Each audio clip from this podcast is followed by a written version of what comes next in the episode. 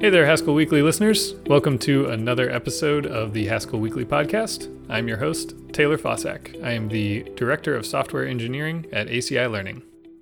And I'm Cameron Gera. Um, I am a senior software engineer at Caribou, which is a fantastic place to be, and uh, no longer IT pro, but it's okay. We're still doing the podcast here, and uh, excited to be here today. How's it going today? It's going good. Glad to be back on a new episode with you, Cam. We took a few weeks off there around Thanksgiving, but things are going well. Yeah, it seems like we do that. We get like two weeks pretty good in a row, and then all of a sudden it's like two, three weeks. We're like, oh, yeah, nope, hasn't happened. So uh, we got the holidays coming up as well, so we'll see how uh, the rest of this uh, time goes for the rest yeah, of this year. I think in retrospect, calling it Haskell Weekly was a mistake on my part. It should have been Haskell Semi Weekly. Haskell sometimes. Mm-hmm. But yeah, um, so yeah, we'll be probably off a little bit around the holidays. So prepare yourself for that. Uh, but this week, we're going to be reviewing the Haskell survey results. Um, I published the survey results just after they the survey closed, which was uh, in the first half of November. But uh, we haven't got a chance to go over them here on the podcast, so I figured we'd do that today. Yeah, yeah, I think it's uh, got some fascinating insights. Um, you know, this year it was actually lower response than previous, um, and I'm also a guilty party for not actually have done it. So, uh, whoops! It's uh, you know we have a little over 1,100 responses, um, which is just a few hundred down from last year. So, uh, you know, a little less uh, participation, but still great uh, fascinations. Yeah, to make some and- rhymes here. I'm not too concerned about the dip in participation this year. It doesn't portend anything to me. I think it just waxes and wanes, and we've had it go up a little bit, and now it's gone back down. Um, also, before we get into looking at the results, um, the Haskell Foundation is actually hiring a data scientist to comb through these and provide some better, I would say, second or third level, you know, analysis of these things. So rather than looking at one question in isolation, looking at some types of things like if they answered one question this way, how does that impact their the way they answered these other questions? Hmm. And in particular, that could be really useful um, by splitting people up based on their experience level or you know any number of facets like that. Dang, that's pretty cool. And and this next year is going to be probably something the Haskell Foundation runs, correct? I think so. That's my goal is to hand off this survey. I've done it for five years now, and I have got it down to the point where I don't have to spend a lot of time doing it, but that means also that I'm not really actively working on continually improving it. You know, I'll make little changes and tweaks here and there, but for the most part, I just ask the same questions every year and post the same um, results formatted in the same way. Right. Cool. Yeah. So uh, I guess with that we can get started. What's uh, what was one of the first things that kind of caught you by surprise? Something that caught me by surprise that wasn't necessarily new this year, but that I want to call out and just appreciate is there were a good chunk of people who took the survey who don't currently use Haskell. And that's both people that used it in the past and don't anymore, or people that have never used it. And I'm really curious how those people that never used it ended up taking this survey, but I appreciate their viewpoint. And I also appreciate the viewpoint of people who used it in the past and kind of either left it for whatever reason or gave up on it or whatever it is. Um, those are really valuable viewpoints. So I just want to thank the people that have done that. And, who, you know, I wouldn't expect them to be listeners of the, of the podcast, but maybe they are. Yeah, maybe they're just dreaming to get into Haskell more, um, you know, and providing their feedback, whether they don't have any experience or if they, you know, have had experience in the past and it's they left for some reason. Um, so yeah, I think that's been pretty interesting. Um, you know, I think looking at the breakdown, obviously there's a lot of variation in, in the demographic that we that are filling this out, um, whether it's experience or it's um, you know kind of frequency or, or the reason to use Haskell or you know how what be it. Um, but I, I did also like that the fact that like you know tying into your people who used to use Haskell or may not even use Haskell and filling this out like the the question about do you use Haskell at work like 36 30 yeah, 36% of the people who answered the question were like no but I'd like to you know, which is more than the yes most of the time, you know. Uh, so that was kind of interesting.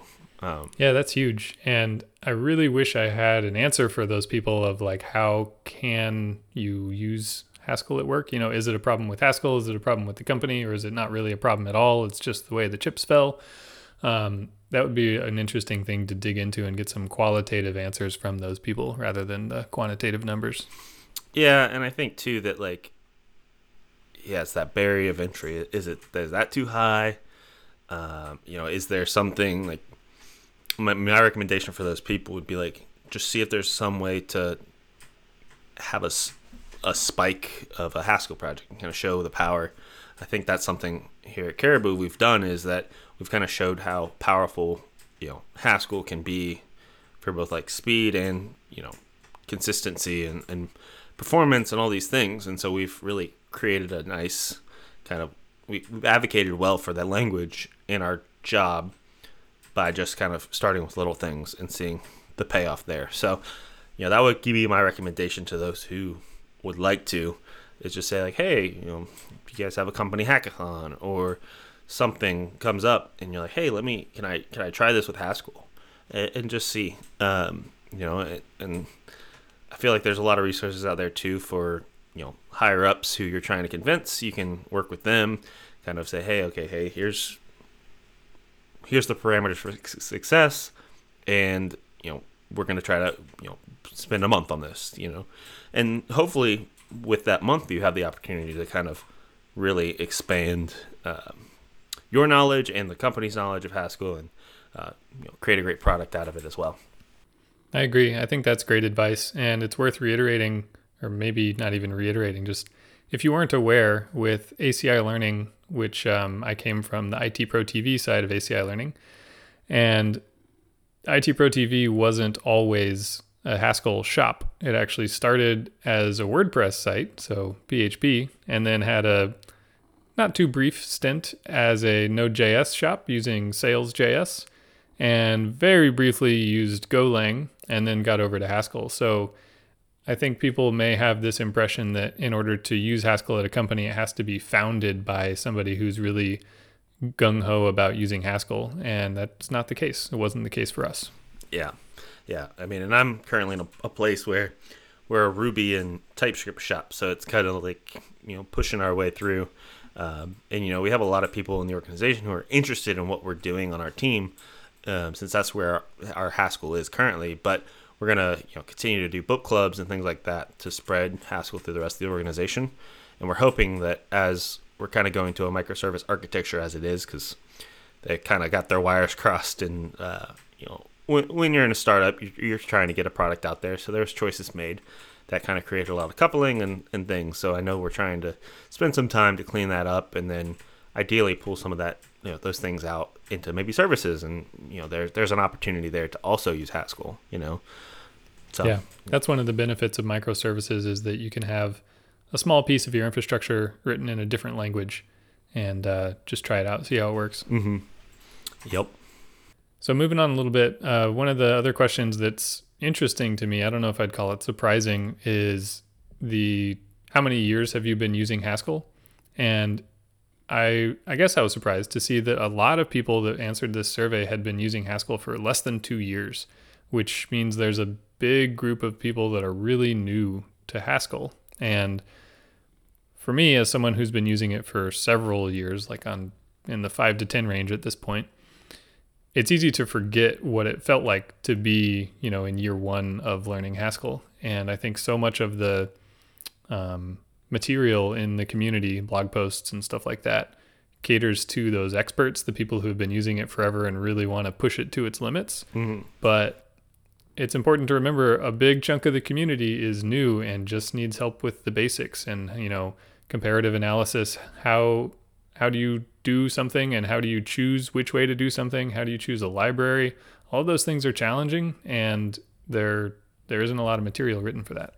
Yeah yeah and i think i mean i would have those same questions and i'm you know almost at the three year mark. So it's kind of that like finding the resources that give the beginner a chance. Um, and, and that's kind of, you know, I think if you're going into an organization that has Haskell, a lot of I mean, I, I think it depends on what they're doing, but you can kind of find a niche of simple Haskell and kind of keep to that so that as you're bringing on new hires and you're bringing in interns or whoever they may be, they have a little easier handhold into Haskell because it's not, you know, crazy bind syntax that you're, you know, trying to figure out. Okay, this applicative to this and what and a left bind and arrow starship. Oh my goodness, you know, there, there's a lot of you know operators in Haskell that can create confusion, and there's also, you know, I, I feel like that's in any language you can write things to be confusing. So. Um, choosing to kind of fight for simple Haskell is going to help those beginners you know really feel confident in in the language and, and probably take that next step of okay now i understand the basics what do i need to do to get to the next level. I gotta be a 10x developer. Yo.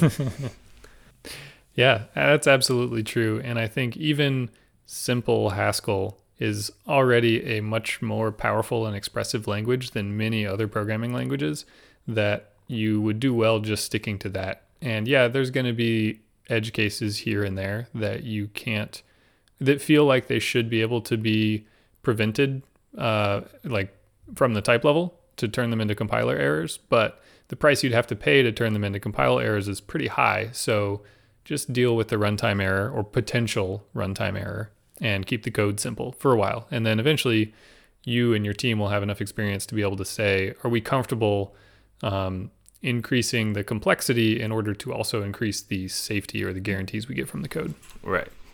Take advantage of some of those deeper things. Mm-hmm. Yeah. Cool. Yeah. So, which is the uh, next question that stood out to you, Cam? Um. Yeah. Well, I was just looking through and kind of perusing here, but uh, it's interesting to me that sixty-two percent of the you know participants answered that you know they develop command line programs with Haskell. Uh, that was kind of interesting to me. I mean, I definitely can see why it would be that way. I was just expecting API services to kind of run the roost there, but you know, everybody's got you know different ways of, of using it. So I thought that was pretty interesting.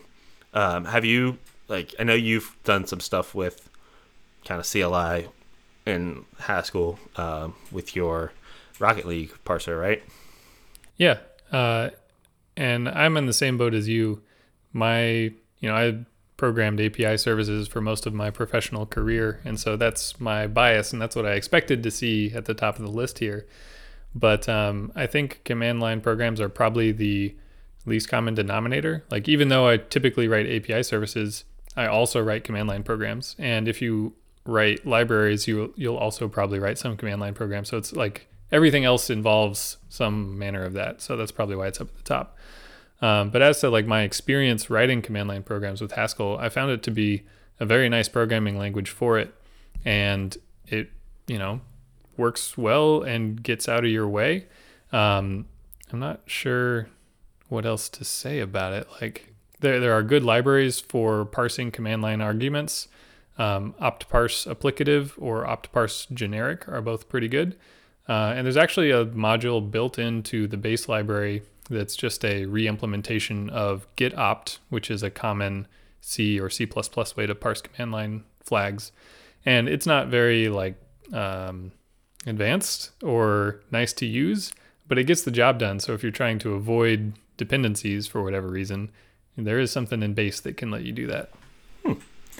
Nice. Um, yeah. What, what was the, uh, the next question that kind of stood out to you? Yeah, I'm still looking around. Um, there's a couple that uh, are not surprising, but I want to highlight, which are that most people develop on Linux and most people deploy to Linux. So that's been true every year I've done this, and I suspect it will continue to be true for a long time. But um, one thing I've said before about this that was probably a little controversial is that if you're trying to build some tooling for Haskell and you feel like you may not be able to make headway or support all three major operating systems, Linux, Mac, and Windows, at the same time, just build it for Linux at first. And then if it catches on and the community seems to like it, yeah, go ahead and also make it work on Mac and Windows. But don't feel obligated to do that out of the gate because you're going to hit almost, I don't know, 80%, so four out of five Haskell developers, you'll hit with just getting Linux. Mm-hmm. Yeah. Yeah, I think that's definitely something that's pretty cool. Uh, yeah, the next one I wanted to dive into, if you're okay with jumping into it, is the language extensions, which one people would like enabled by default. And lo and behold, our uh, our Lambda case is up at the top, which is interesting to me. I mean, I guess why is that interesting? It's just because it's something I've never really used or try to use uh, because it's I don't know seems like it can create a little more confusion and chaos than it's worth. But mm-hmm. uh, you know, I know there's obviously use cases for it. It's just interesting that that was like the one that most people wanted uh, instead of you know enabled instead of disabled. Mm-hmm. Uh, yeah, I, I, have an opinion about Lambda case, but before I launch into it, um, a quick note: if you're listening to this and you go look at the results on the website, because there will be a link in the show notes. Um, I want to explain briefly the visualization here because I had a question about it. So, uh, with all of the other questions, it was just like a bar chart for who, how many responses did I get for each answer choice. In this one, there are kind of two bar charts at once uh, because for each question uh, or for each language extension, people were able to select, yes, I want this enabled by default, or no, I don't want to, I, I don't want this enabled by default, or I would resist a proposal to enable this by default. Um, and that lets us say, okay, like Lambda case, um, we had a lot of votes in favor of enabling it by default and almost no votes opposed to enabling it by default. So that means it's widely, uh, a lot of people like it and not too many people dislike it. So if you go look at these results online, that's what the two bars mean. The blue one means yes, and the orange one means no. Gotcha. So with that caveat out of the way, Lambda case. Um, I, I feel like I see why so many people voted for this. It's just a pure syntactic sugar thing that lets you write expressions that are more or less unambiguous and avoid naming variables. Um, but I personally dislike it because I feel like it complicates the grammar for such a small benefit. Like to me, the downside of writing backslash x arrow case x of I, have no um, desire to replace that with backslash case. Like, okay, I saved a couple of keystrokes, but it doesn't really change anything. Yeah. Yeah, and uh, yeah, I haven't had I haven't used it in anger, so I wouldn't know if I would like it or not. Um, I think my opinion on that has been probably based on your opinion of that as well, just because it's you know I was, you know, we worked together for so long. It was kind of like yeah, yeah, no, yeah, Lambda case isn't really worth it, kind of thing. So that's probably where my opinion comes in. Uh, but I'm also the advocate for simple Haskell. So like, I feel like for the benefits, it just doesn't out like it doesn't. It's not worth it, in my opinion. But, right because you have to teach people okay well there's this whole separate syntax now for when you have a lambda that has one argument and you're just casing on that argument you can get rid of all this stuff around it. And i feel like it's simpler to just say if you don't care what the name of this argument is just put an x in there and move on with your life. Mm-hmm. um, and i feel like this kind of goes with the haskell community's overall dislike of naming arguments. So there's a lot of you know, writing stuff in point-free syntax lets you avoid naming arguments. Um, currying or partially applying functions lets you avoid naming arguments. And I think those are all all right, but I try not to take them to the extreme. Yeah. Simplify everything point free. No, nothing is mm-hmm. variables. Mm-hmm. It's all you have one input to the system, and then everything else is just point free. Wow. Mm-hmm. Um, so one of the extensions that stood out to me was a little further down the list, which is applicative do. It's a relatively new extension where if you write a expression in do notation, but you don't actually use any features that would require a monad, it will infer an applicative constraint to that thing and rewrite it using the applicative operators, which are pure and um, people call it all kinds of different things, spaceship or TIE fighter or uh, less than, asterisk, greater than. Anyway, um, that's what applicative do does. And I wanted to highlight it because it's one of the few language extensions that was really, really contentious. There were a lot of votes to enable it by default, but also a lot of votes not to enable it by default. And I don't really know why that is. Do you, Cam? I don't, um, unless people are, are more focused on. Yeah, I, I mean, I honestly have no idea. Uh, so can can you kind of talk of like yeah, I guess for me, I'm haven't really. I didn't even know this was really a language extension. So you know how you know, cool I am. Um, but yeah, what what would be like a big downside to this? I'm not well versed in the downsides of applicative do. I think probably, and this is true with many language extensions, probably um, error messages get worse if you have this turned on and you do something wrong because the implied constraint will be different than what you might expect. Um, also, I think I have a memory, so this could be wrong, but I have a memory of when this was first rolled out that it was buggy in certain circumstances. So, like, it wasn't generally safe to enable applicative do for an entire project because something may suddenly behave differently. Um, and maybe that's why. Or even uh, if your oper- or if your constraint is something that's a monad, but it relaxes it down to an applicative, that means things may happen in parallel when it looks like they should happen in sequence. Because if your monad doesn't um, use the result of a previous binding, then applicative do will infer that those things can be done. You know, they don't really depend on each other, so they could be done at the same time or one before the other, whatever. And that may break programs that do depend on that um, specific ordering of stuff. Gotcha. Cool. Yeah. No, I mean, I feel like that's some valid concerns for for people. I mean, so it makes sense that it would be such a tight race uh, and you know, I know. I mean, we, have talked about uh, GHC 2021 many times on this podcast, um, which is just as for those who haven't who don't know, it's a default set of language extensions that are going to ship with the language, uh, kind of like Haskell 2010 and Haskell 96 or 98. 98 was the first one. Yeah.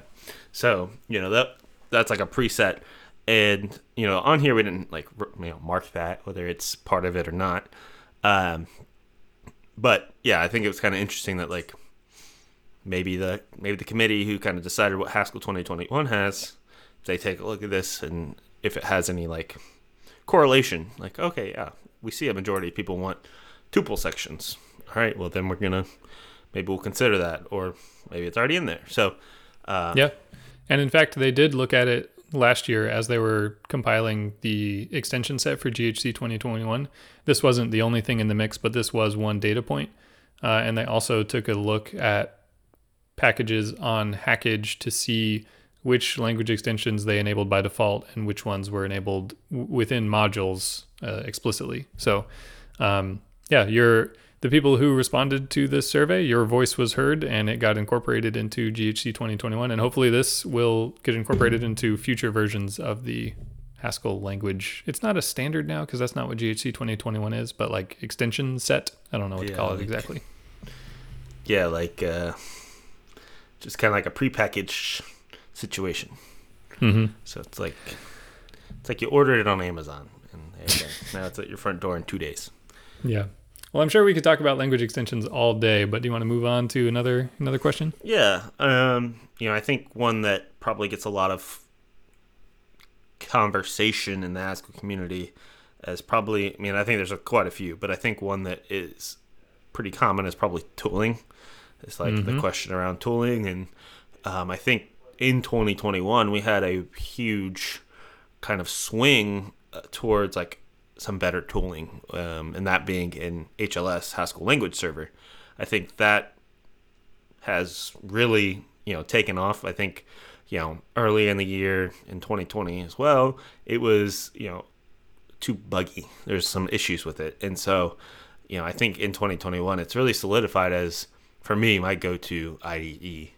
Um, you know, and, and I'll use GHCID or I'll use just Stack um, sometimes, but really, if I'm trying to iterate quickly, HLS is you know where I'm at. It's my bread and butter. Yeah, I agree. It is both an amazing project and it has improved so much even just in the past year.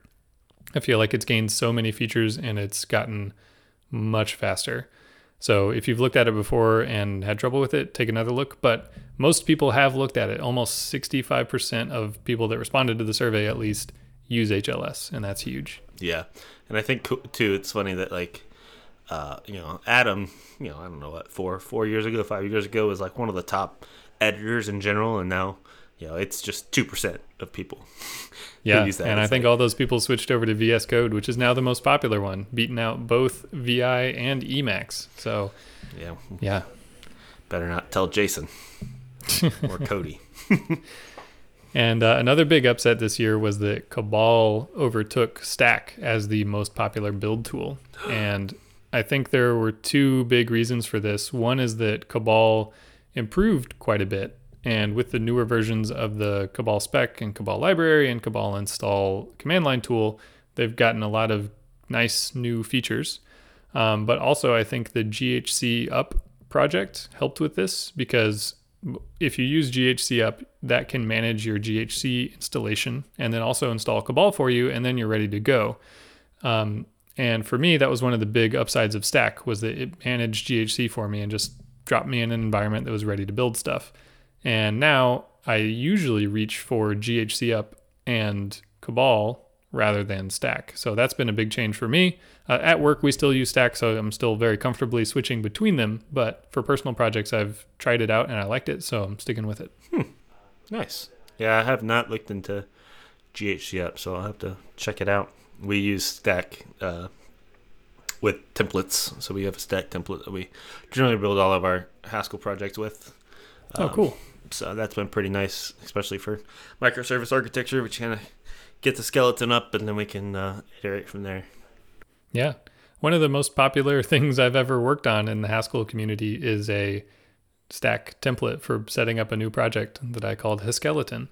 um, I'm not sure if it's still a stack template. I haven't worked on it in a while, but yeah, it's funny. A skeleton. We're, we're they're very uh, I feel like the Haskell community is very fun, good at uh, naming. mm-hmm. Yes. Haskell or Haskell. Hackle. Well, the blog. H A S Q L. Oh, H A S Q L. Yeah, I never know how to pronounce that one. Haskell. it's a great name, but I don't know how to say it out loud. Yeah, it's always fun. It's like makes it really easy to talk about. Just kidding. Mm-hmm. Um, so related to tooling, another one of the things that really surprised me this year and every year is I ask, which tools do you use to deploy Haskell applications? And many, many people say that they deploy static binaries, but I'm not sure I believe them. It's really hard to build a fully static binary for Haskell. And I think people are deploying mostly static binaries. So I don't know if that's a distinction worth making, but that hmm. surprised me. Yeah. Yeah. I mean, from my my experience, it's been Docker images all the way. Yeah and those are very popular as well. But um, I'm curious, like when people say static binaries, are they building inside of Alpine and statically limpi- linking glibc or not glibc, but musl libc, um, or are they statically linking everything except libc? I'm, I'd be really curious to dig into that one. Yeah. So if anybody answered that and has uh, an example, and you want to be on the podcast, please reach out. We'd love to, yeah. to have. And you know, maybe they really are doing static binaries because a good chunk of people use Nix, and so Nix can produce a static binary. So maybe that's how they're doing it. Yeah, still could be a fun uh, episode to dive into. Mm-hmm. Um, cool. Well, that was kind of a touch on infrastructure as well. Um, is there? I mean, we've got kind of community as a section section here in in the um, results, well, in the survey, mm-hmm. and mm-hmm. um, you know, I think one that's always interesting every year is the which of the following topics would you like to see written more? Yes. You know, because it's always like, okay, like, what what could it be? Because that's you know, luckily it's a multi-select because everybody has opinions on what they want to see more of. Um, and what I'm surprised about those is really low. That people are like, eh, would be game development. I feel like it would be kind of fun to figure out if that's like a viable possibility using game, de- you know, having game development. Yeah, I, I mean, I think it would be fun, but also, what's the, you know, the Venn diagram of people that are Haskell, Haskell developers and game developers is probably pretty small. And that's actually one of the things I like about this question is that I think it gets to the heart of often people will write about things that are interesting to them, which is good because it's easy to be jazzed up about that and write something good about it. But um, I think it'd be better to direct or, or maybe like even pay for articles that focus on these things that people in the community want. So like best practices is far and away the most popular thing that people wish there were things written about. So why why doesn't anybody write about them or why do we not write enough about them i guess would be the better question yeah the hard thing i feel like with best practices is it's all opinion based mm-hmm. but hopefully you know with the haskell foundation and, and, the committee there and the team it'd be nice to see if something from that foundation could kind of help lead the charge in the best practices movement and then you know kind of keep a, a series of, of blog posts or you know video series or something to kind of illustrate you know as a whole, like what's the Haskell Foundation think about these things? Uh, yeah, I think best practices are inherently subjective, so it doesn't bother me too much that you know they're it, best practices may change or may depend on who you ask, but I still think it'd be really valuable. And you know, I'm guilty of this as well. I run a team of Haskell developers, and we haven't written much about what we do or why we do it, but uh, we probably should. And maybe I'll try to make that a focus in the coming year maybe so. We'll have to keep. We can make Haskell Weekly Podcast a uh, accountability partner to that. yes, I like it. Yeah. Um, so the next big section of the survey results were for feelings, and I feel like uh, these haven't changed too much year over year. And the only thing I want to point out is that overall, when they're presented here in the survey results, uh, they're sorted. So the ones that are most positive or that most people agree with are toward the top, and then the ones that people mostly disagree with are at the bottom.